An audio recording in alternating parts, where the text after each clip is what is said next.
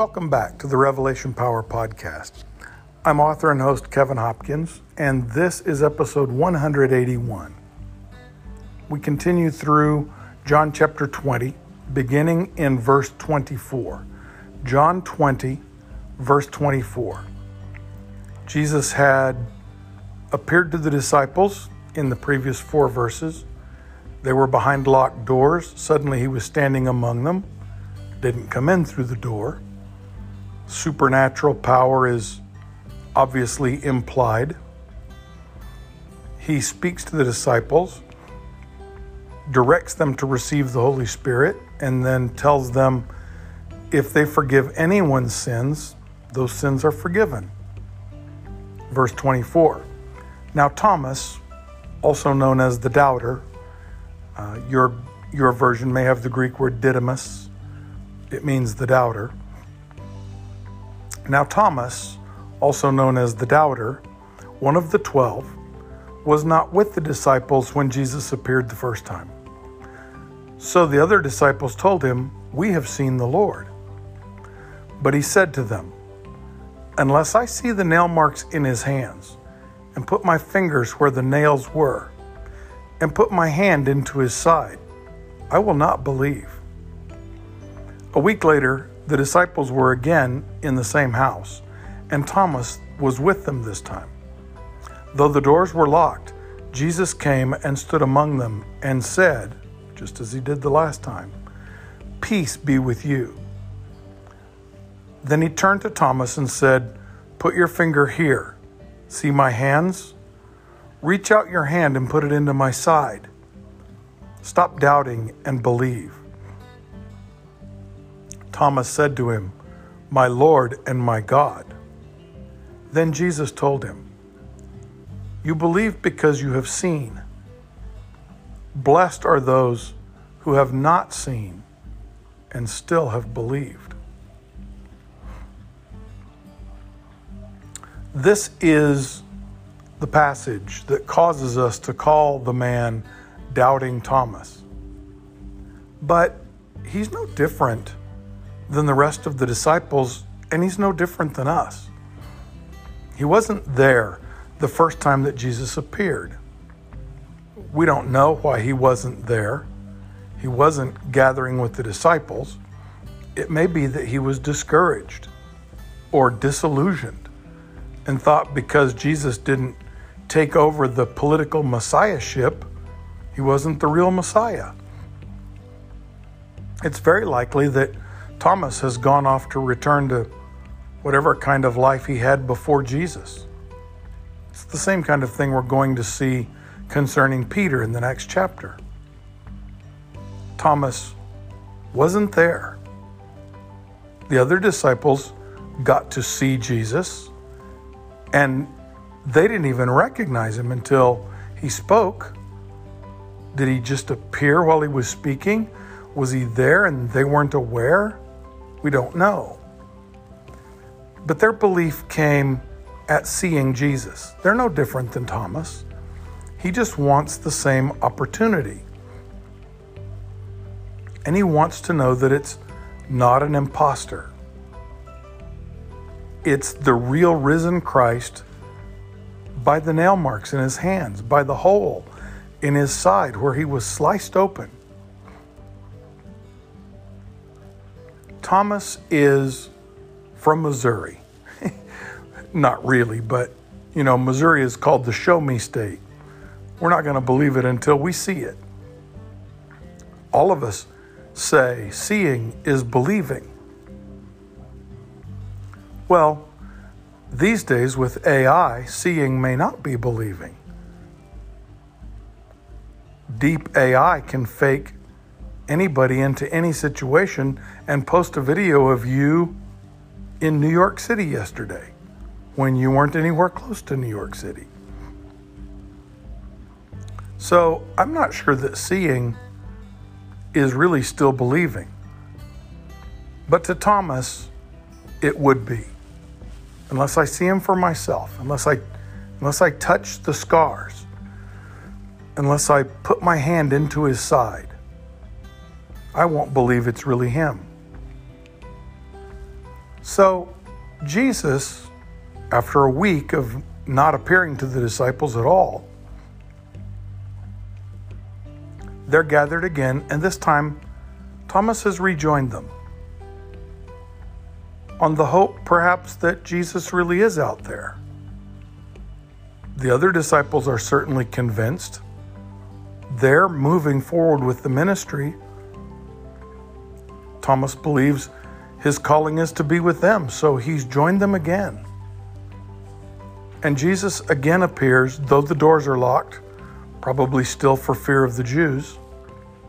Jesus materializes in their midst, having not come through the door. And as soon as they recognize that he's there, he says, Peace be with you. Doesn't want them to feel like his presence is out of the ordinary. Isn't that interesting? He doesn't want them to feel anxiety or fear or shock or dismay that he suddenly appears in the middle of them. He wants them to have as much peace with him there as they have hanging out with themselves. He doesn't want his appearance to be weird or reason for acting differently. That says something really profound to you and I about how we treat the presence of God. There are people in this world who treat the presence of God as though it is some out of character event, out of the ordinary happening. When the presence of God is equally available to everyone on this earth at any given moment in time. We believe as Christians that God is always here, that He's everywhere, all at the same time. When we gather for church, it isn't hoping that God will join us, He's already there. When we gather for church, it's to join Him. When we gather for Bible study, it isn't in the hope that God will show up. It's to show up and join Him there. He's already there. Jesus wants His disciples to understand his presence isn't extraordinary. It's the ordinary way that things should be. If he's missing, then something's wrong. He reinforces that understanding by his words to Thomas. He says, Peace be with you. Then he turns straight to Thomas and he says, Look, it's me. Put your finger here. See my hands? reach your hand into my side. Stop doubting and believe. His instruction is for the purpose of stopping Thomas's doubting. He may as well ask, Thomas, why did you doubt in the first place? Is it weird that I would appear here? Why did you doubt? Why do you have requirements on your faith? That's probably the best question. Why did you place requirements on your faith? Stop doubting. How many times in our lives do we put requirements on our faith? How many times do we demand an answer to a prayer? in order to have faith that God can do that thing. How many times is our faith damaged when we don't get the answer we expect or demand? Many. If we're honest, the answer is many times. We're disappointed when what we prayed for didn't happen, as though God didn't hear or God wasn't there. What a funny question does God answer prayer? Absolutely. The question is do we often see the answer to that prayer? And the answer to that question is not as much as we should. I've heard people say, I've never once seen God answer a prayer. Well, then you weren't watching. I've heard other people say, well, God always answers prayer, but sometimes He just says no. Well, maybe. But the Bible says the answers to, of God, the answers of God are yes and amen. My Bible seems to say that God never says no. Other people say, well, sometimes God says not yet. That is biblical. Because people in the Bible pray for things that it's not time for, and God puts the answer off. But God doesn't say no, God says yes. God isn't bound by time. It seems to us that God says not yet, but God says yes. But since He's not in our time frame, it may look like we have to wait. But God said yes. You see, our, our picture of God is far too simplistic when we make demands on how it has to be before we'll have faith or before we'll believe or before we'll respond. The Bible says that you and I are to pray believing.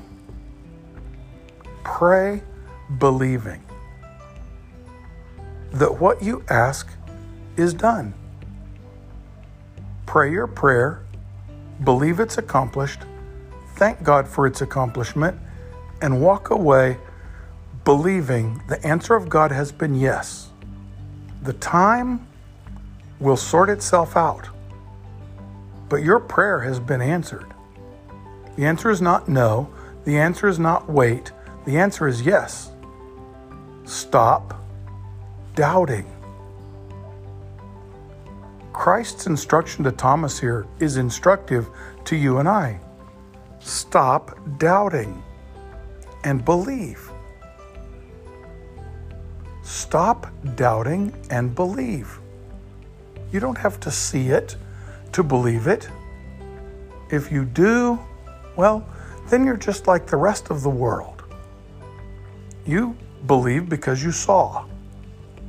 Blessed are those who don't see and still believe. That's what Jesus is encouraging us to pray, believe, and walk away believing. Watch for the answer. You'll see it when it comes. Watch for God's activity in your world, and you'll see that He's answering a myriad of prayers that people are tempted to say, well, maybe God didn't hear. No, God heard. God answered. And God's answer was yes. That's what the Bible says. And I don't know any different than to teach you that the Bible says the answers of God are yes and amen. God's answer is yes. Our eyes are not God's eyes, they're not perfect eyes. They're not glorified eyes yet. What we see is only a part, like looking through a darkened glass. When we stand with Christ, we will see completely and probably feel like fools, forever questioning God's ability or His presence or His answer or His will. Today, God says yes. To your prayer prayed in faith, God says yes. Thank Him, stand up, and walk out into your world believing the answers of God.